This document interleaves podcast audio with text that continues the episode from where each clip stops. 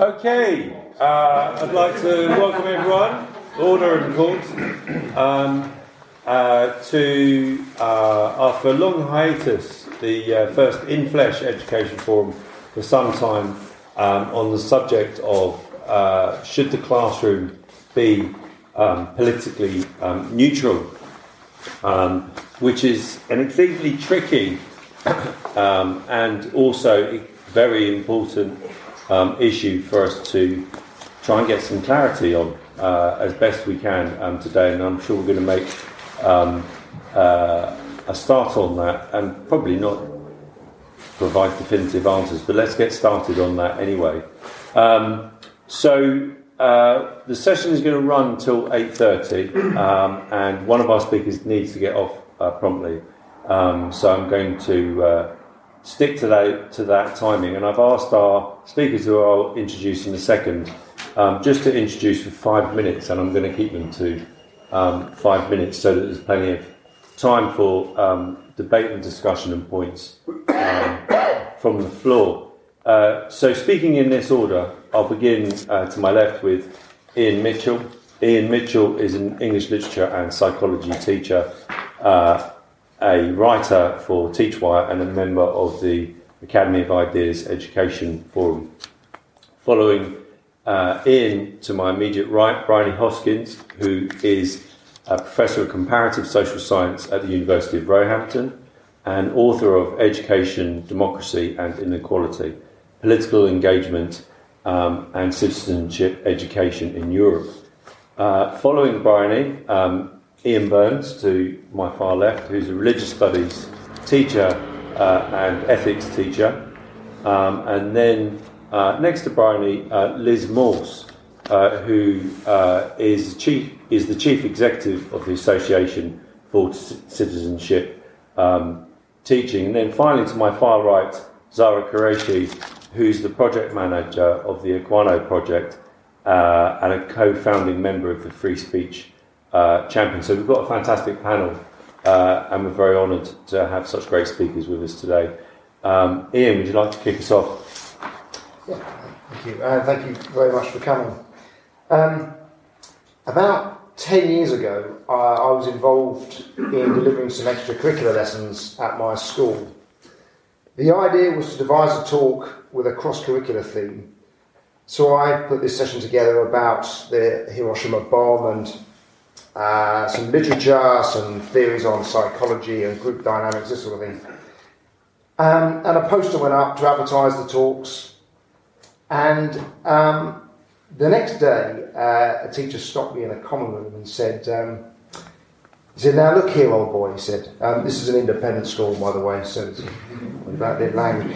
Look here, old boy, he said, um, about this Hiroshima talk, I do hope you are not going to give the boys a lot of left wing nonsense about how dropping the Hiroshima bomb was unethical and morally wrong. My uncle, he said, only survived a Japanese prisoner of war camp because of that bomb. And it's actually it's a, a good thing it happened. So I don't want you saying anything like that to the boys. Now, before I tell you how I responded, I want to use this example to draw out some of the relevant things which I think are relevant when we talk about education being politicised. Uh, Firstly, it doesn't take much to politicise something. As soon as this teacher had said what he said, the talk felt political, even though it wasn't supposed to be. It was supposed to be a historic thing, you know, research focused, but it turns out that actually uh, there's very little you can say that, that can't be rendered political by somebody.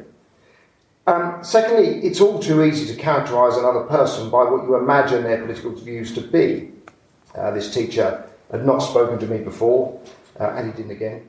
Um, but he presumed to know my politics. Now, I have to be honest here, I mean, I've made this error many times myself. It's all for to do. Thirdly, when we talk about politicisation, I think what we often mean is other teachers or adults impart their bias. My politics is neutral. You know, I'm kind of political ground zero, uh, and everyone else is mistaken. Lastly, uh, this teacher assumed that the boys in the session would be influenced by what he saw as my perceived political bias. And I contest strongly that teachers really influence young people's views as much as they think. I think teachers want to believe, the fallacy may be that it's not genetics or upbringing that influence uh, the children in their care, but it's them. Um, but I actually think ultimately um, young people think for themselves. So this brings me to what I said to the teacher, and it's really my main point tonight. I said to him, look, these students are perfectly able to form a view of their own. They won't believe anything just because I tell them. Don't worry too much about it.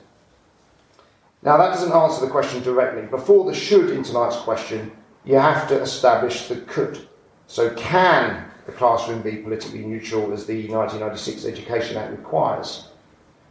I don't know what political neutrality is. Uh, I don't even know what left and right wing means anymore. I think balance is desirable, but to achieve it, you'll sometimes have to be one sided. For instance, I've had several discussions in the last year uh, with, with students about the Israel Palestine conflict. What quickly emerges is that they often have quite a politically biased outline, in my opinion, um, with little idea of, for instance, who Hamas are um, uh, or what they stand for. But on the other hand, I think if they say what they think, you can at least, someone will challenge them sooner or later. Um, you might not get to a neutral position, but I think you'll get back to a neutral position. You'll, you'll get some sort of challenge. So, one of the good things about young people is that they tend to say what's on their mind a bit more, so you can find out. It is hard to escape politicisation in education. I went to the Globe Theatre a few years ago with some students to see Macbeth. Now, there's that bit after the murder of Duncan when the, the porter is drunk and he's going to open the door and bizarrely, the uh, porter, there's a brilliant performance up to this point, dropped in this line about Donald Trump. Uh, it's obviously a Shakespeare play, and it, it, it, was bizarre, and the students were talking about it afterwards. So you, are kind of drawn into this sometimes, it's very difficult to avoid. And the other thing is the library. I mean, if you want politically neutral, what are you going to stock your library with? Which books, which contemporary writers in particular? Um, and a quick list here of some of the writers in the library at my school Oliver James, Helen Lewis, Reni Eddo-Lodge, Steven Pinker, Edward Said, Roger Scruton, Paul Mason, Edward Hirsch, Douglas Murray, Jordan Peterson, Owen Jones. Now, I don't know where the neutrality is after reading all of that lot, but maybe it's just a good thing if they read the books, make up their own mind. And I think the point really is have some confidence in young people to make have a mind of their own they won't believe what teachers say just because they are teachers. They'll believe you when you say that hard work pays off because it makes sense to them. But just even if our, even if 75% of teachers are Remain voters, I wouldn't necessarily assume that's going to influence the voting positions of, of, of young people. Um, I do draw the line at inciting young people to act politically, especially in school time when there's a protest on, but if a teacher wants to express sympathy for Extinction Rebellion, then, then let them. Sometimes it's the students anyway who show the most common sense with some of these political debates. Um, I'd like to finish with a maybe a slightly contentious uh, view, but I, I'm going to say it anyway because, in my view, Michael Gove has done more than a lot of politicians to keep the classroom politically neutral. His A level reforms have made things so much tougher. I don't think there's much time for anything else other than the, the, the content. Um, he's made sure that learning is rigorous and challenging and based on established knowledge. So I have a lot of concerns with top down political interference in the classroom. Sex and relationships education, for instance, I think is a waste of time and money.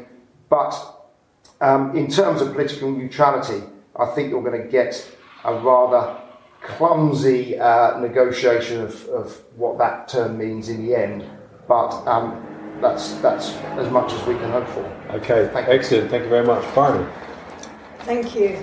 So I'm an academic, so I start from a research perspective, as would be expected. So uh, from my own research uh, that I do on young people uh, and political engagement, I know that open classroom climate or open environment for discussion is absolutely critical in the, for young people to learn political engagement. So both the attitudes, values and uh, political knowledge is developed through that discussion process. We know this through following the same young people over many years, and pre and post, and uh, we can follow right up to when they're voting that this is critical, uh, and also comparative with other countries. So this is totally critical uh, for the learning process. And the young people that it's most critical for are for those um, from disadvantaged backgrounds, because it's typically uh, these young people who have less of these experiences in the home environment and don't get that opportunity to, uh, or get less opportunity to voice their opinion and hear other perspectives. And so it's totally critical for uh, disadvantaged young people. And then it's also critical how you run a discussion. So, what we've uh, seen from our research is that uh, the classrooms can be dominated by uh, the young boys, and sometimes the young boys are not always so respectful to the young girls in the room. And what we've seen is that uh, these discussions re- uh, enhance the political self confidence of uh, young boys and it reduces the self-confidence of young girls. So how the debate is going on in the room is totally critical, and uh, it's very important in order to uh, to reduce the gender gap and to make sure that we uh, also get uh, disadvantaged young people engaging in politics the same amount as uh, the, their more advantaged uh, peers. But this doesn't necessarily mean that uh, an open discussion doesn't mean necessarily mean that all arguments are equally valid.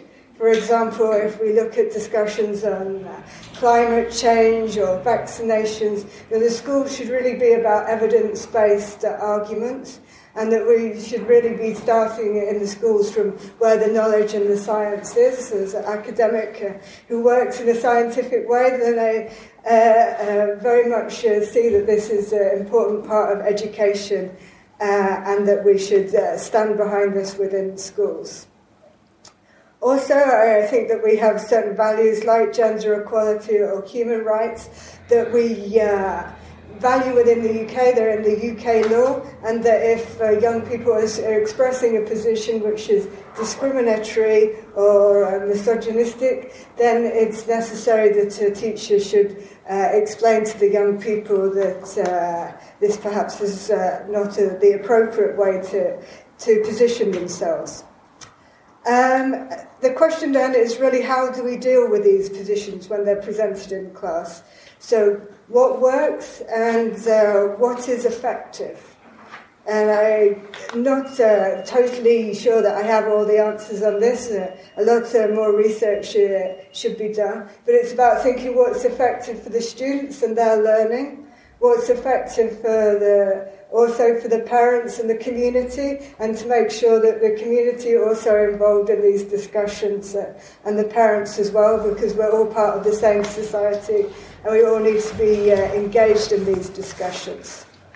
Uh, and it could be useful to pre- present the classroom as being a possible place to, to be neutral. It could be tact, uh, tactical to be able to do this, but I agree with a colleague that it's almost impossible to be politically neutral. The very fact of uh, saying that you're being balanced and putting two sides of an argument, this is very liberal and uh, it's a liberal uh, value-based approach in itself. So to be totally neutral and balanced, it, it, it's, for me, this concept uh, is impossible from an academic perspective, but it can be useful as a, a tactic within a, a classroom to, uh, in order that uh, students or parents or the community feel all the voices listened to. Uh, and other times might be better to start from the knowledge and the evidence. So for me, it's uh, that I, as an academic, I look at the evidence, find uh, and discover what is happening. So I know that parents are totally critical in how students' views. This is one of the clear things that comes from the, the data looking at young people. We don't know less about teachers, so I don't have all the answers to this. I'm very happy that there are lots of teachers, practitioners here in order to be able to discuss this today. But I just to close, I think it's totally critical that we teach and develop students who are able to listen to other opinions and to reflect and respect each other and to crit- be able to look critically uh, at uh, knowledge and information, for example, on social media, and to be able to uh, uh, find out what is useful and uh, develop their opinions from that. Thank you very much, Barney. Thanks. Um, Ian. Thanks. Um, gosh, it's a lot already, isn't? And we haven't really started. Well, obviously, I'm, I'm in the classroom, and um, so most of my stuff is, is anecdotal. Um, but I was triggered by a lot of things that you were saying, uh, both of you. I spoke to my daughter last night, she's 16, and I told her I was going to be talking about this topic. She said, Sounds interesting, what's that about? You know, and so I said, Well, teachers obviously can't be perfectly politically neutral, but should they not aspire to? Should they not try and, as you touched on, you know, encourage students to become activists and so on and so forth? They should be at least trying to present as broad a viewpoint diversity base as possible on any and all issues. And she said, yeah, they should. uh, Okay, let's go to the pub then. go home. so what's the issue? Know? So I read some of the stuff that we looked at, and I've worked with people from Prevent. And I've worked in schools up in, in Norfolk where you had like 99% white British, and there was a certain amount of, uh, let's say, EDL flavoured attitudes um, that I was dealing with all the time. Because I teach RS, I think I was encountering it a lot more than my colleagues were. So I'm used to coming across all sorts of uh, difficult opinions, and I try to elicit them. I want the kids to say what they think, um, and it's that's hard. And I was thinking about, oh, sorry for getting that. Bryony. What Bryony was just saying. And I was thinking of a friend, a colleague of mine, recently did a consent lesson on PSHE, and a young Muslim lad expressed the idea that if a woman was drunk, well, she'd invite it on herself. I know that's a view that I would want to challenge. I'm sure we all would. But at the same time, I'm thinking that is where he's coming from. That's the culture that he's been brought up in. And that's something we have to address in terms of conservative attitudes, not just amongst Muslims, but amongst any culture that has this sort of honour based ethics or honour based morality. Um, so, whilst I would always say that without liberal humanism, without the idea that every individual has inherent human rights and must be treated with dignity and respect, and that that must be the premise of any discussion that happens in the classroom, um, you're going to bring out difficult stuff, and you want to bring out difficult stuff.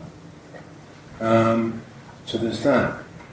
There's also the school that I'm working in, and I think a lot of schools, there's now perceived orthodoxy that's beginning to filter through from the universities in terms of political correctness, in terms of what it means to be anti-racist, in terms of what it means to, uh, what does gender identity mean, and all these sort of like contentious issues.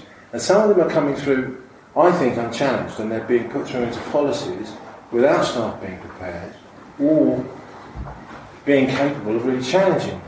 Now, I'm not saying necessarily that it's cancel culture, but sometimes you feel like it's being uh, directed in that fashion. And um, that worries me because I think just as you were saying, the children are capable of making up their own mind if they're given a quality education and presented with all the evidence and get into the nuance of the arguments. And if they learn to steel man properly the opposition's point of view, and then they might learn more about their own uh, prejudice and so forth. I think there is also a question of do we trust teachers? And do we trust teachers to be um, you know, professional in, their, in what they're doing? And I think there's a suspicion, I think, amongst the public that maybe we are indoctrinating to some degree, and I think we have to be very careful of that. So my, my finishing point for that is, it is the moral duty of every teacher to provide a politically neutral space and a politically neutral classroom. As imperfect as that may be, um, that I think is our job. Lovely, thank you very much. Um, Liz, Thanks ever so much. I'm going to pick up the theme of trust actually, because that's where I wanted to start. Um, at the Association for Citizenship Teacher Teaching, we are a teaching association. We work with teachers all the time, and um, this uh, so called culture war in classrooms idea, I don't really recognise because the teachers that we work with are quite nervous often of tackling these sensitive and controversial and highly political issues and they're looking for support. They don't want to be in breach of our current legislation. They don't want to be the victim of um, a parental attack, which we know sadly sometimes happens. And so um, I think it's interesting that when we look at um, sort of evidence base of who is trusted in society, actually teachers do still come up there as being some of the most trusted um, individuals and professionals in society, much more trusted than politicians or journalists um, for the vast majority of people when they're asked about that issue. And I think that's important because we do hold, um, we, we send our children to school with a good deal of trust. We want them to be well educated, we want them to be prepared for work, for life, uh, for the society that they're living and learning in.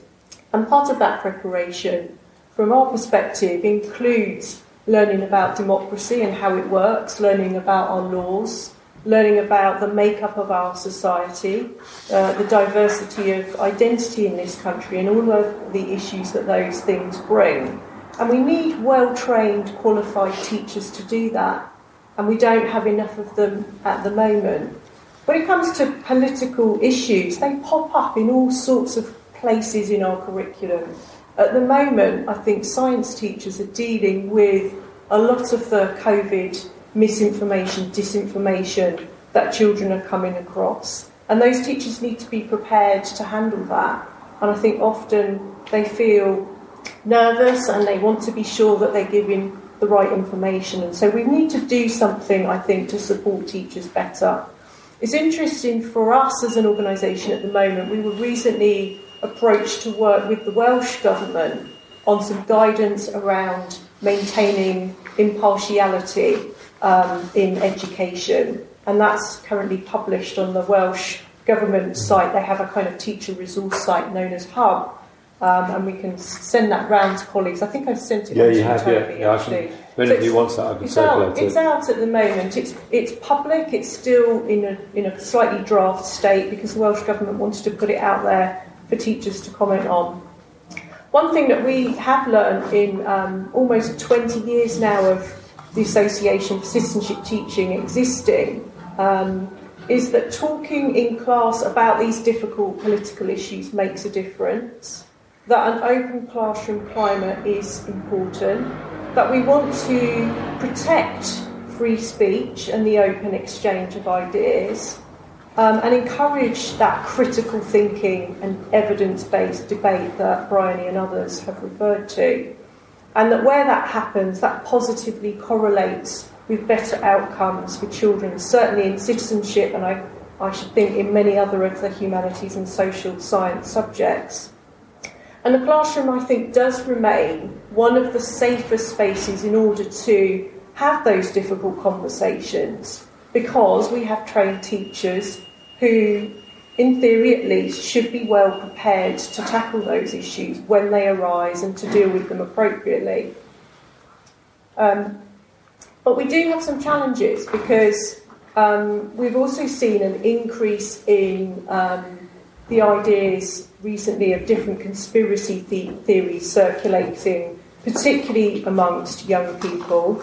And some, um, some recent polling data showed that as many as 40 percent of younger adults, that's sort of the 18 to 25 year old, um, believe that the world is actually controlled by a single group of secret people who are controlling everything that's going on in society. 40% is quite worrying, I would say, and we need to do something about that. We do need our teachers to be able to respond.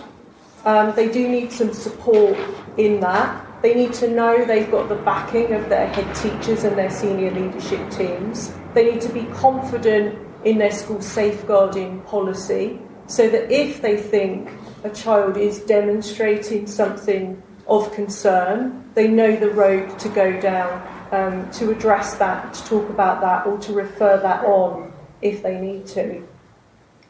And certainly um, in citizenship, we don't avoid talking about political issues. We believe that's a central part of educating children about democracy. Um, and that's about parliamentary democracy, about the role of MPs, the role of local government. It's about our laws, our rights, our obligations to each other, how we can live um, better and well together. And I think it's also interesting when you talk to young people about these matters. Um, given the opportunity, many of them are interested in political questions of the day. They see it around them, it's coming up on their smartphones. They've got questions and they want space to answer that.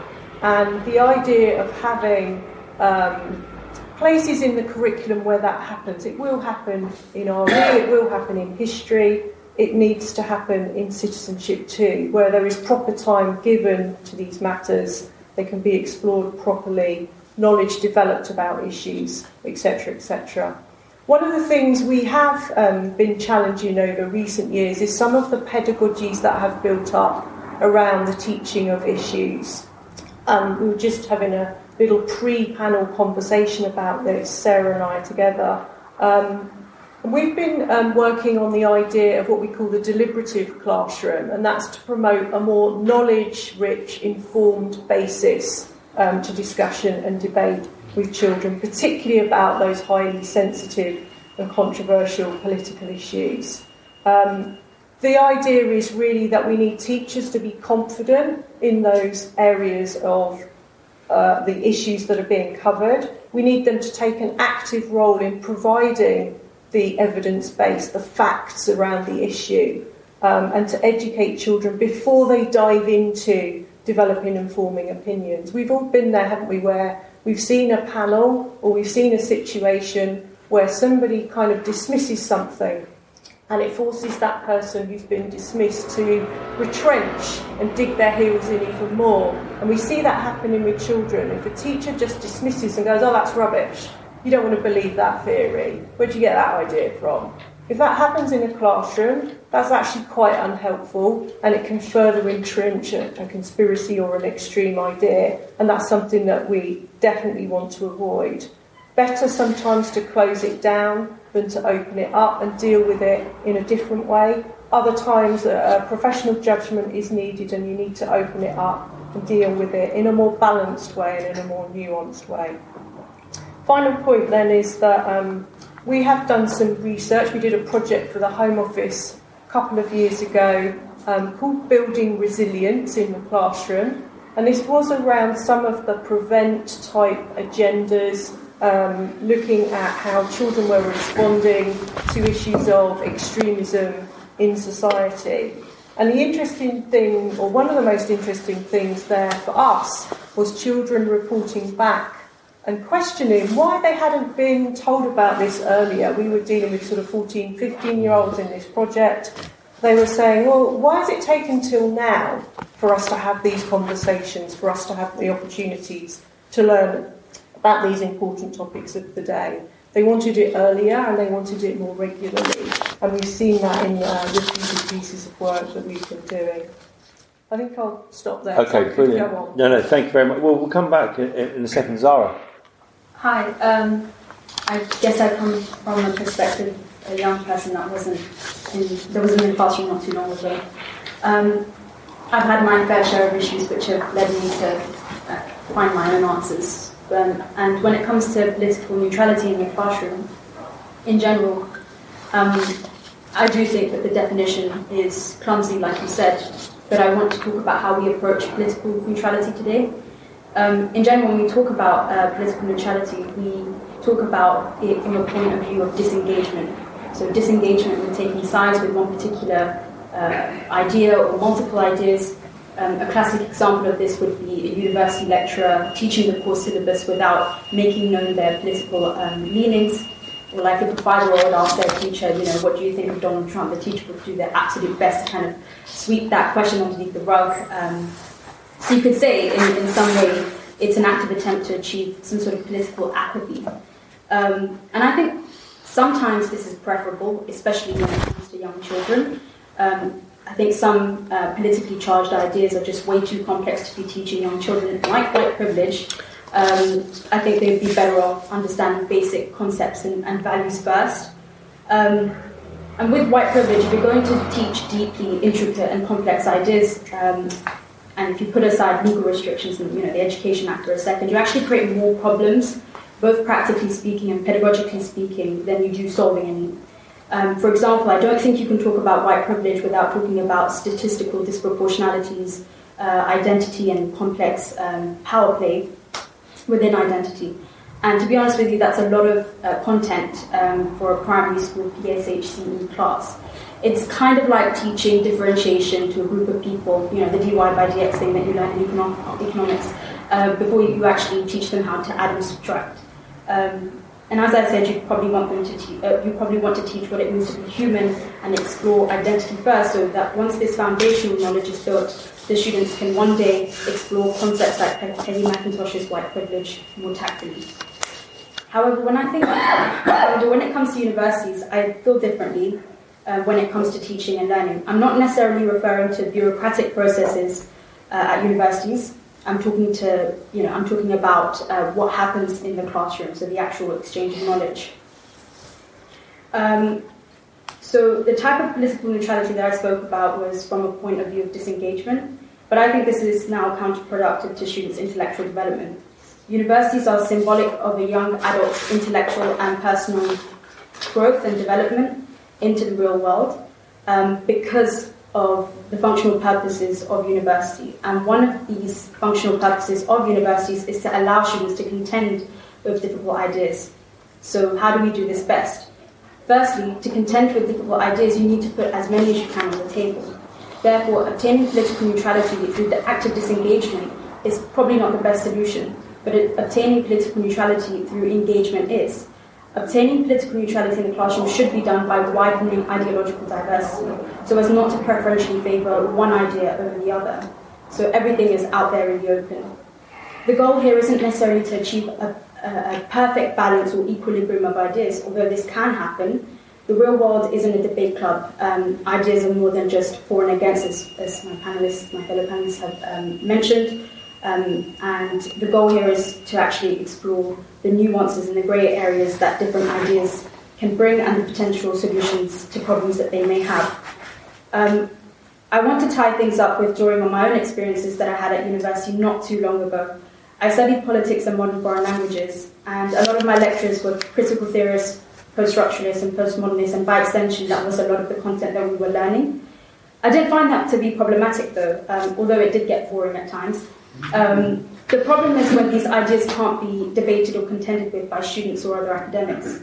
In my experience, this primarily, primarily stemmed from the attitudes my lecturers and teachers had. What they say goes.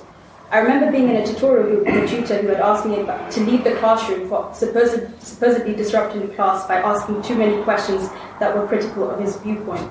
I don't agree, but um, not knowing any better at the time, I, I left. I, I, respected, you know, what he said. And um, little did I know that was the start of me becoming socially unlikable among my peers in my class. and, um, yeah, and I started to keep my thoughts to myself. Um, so if there is a solution, even a partial one, to obtaining political neutrality in the classroom at universities in particular, engagement with as many possible ideas needs to be a sound one. Excellent, thank you very much.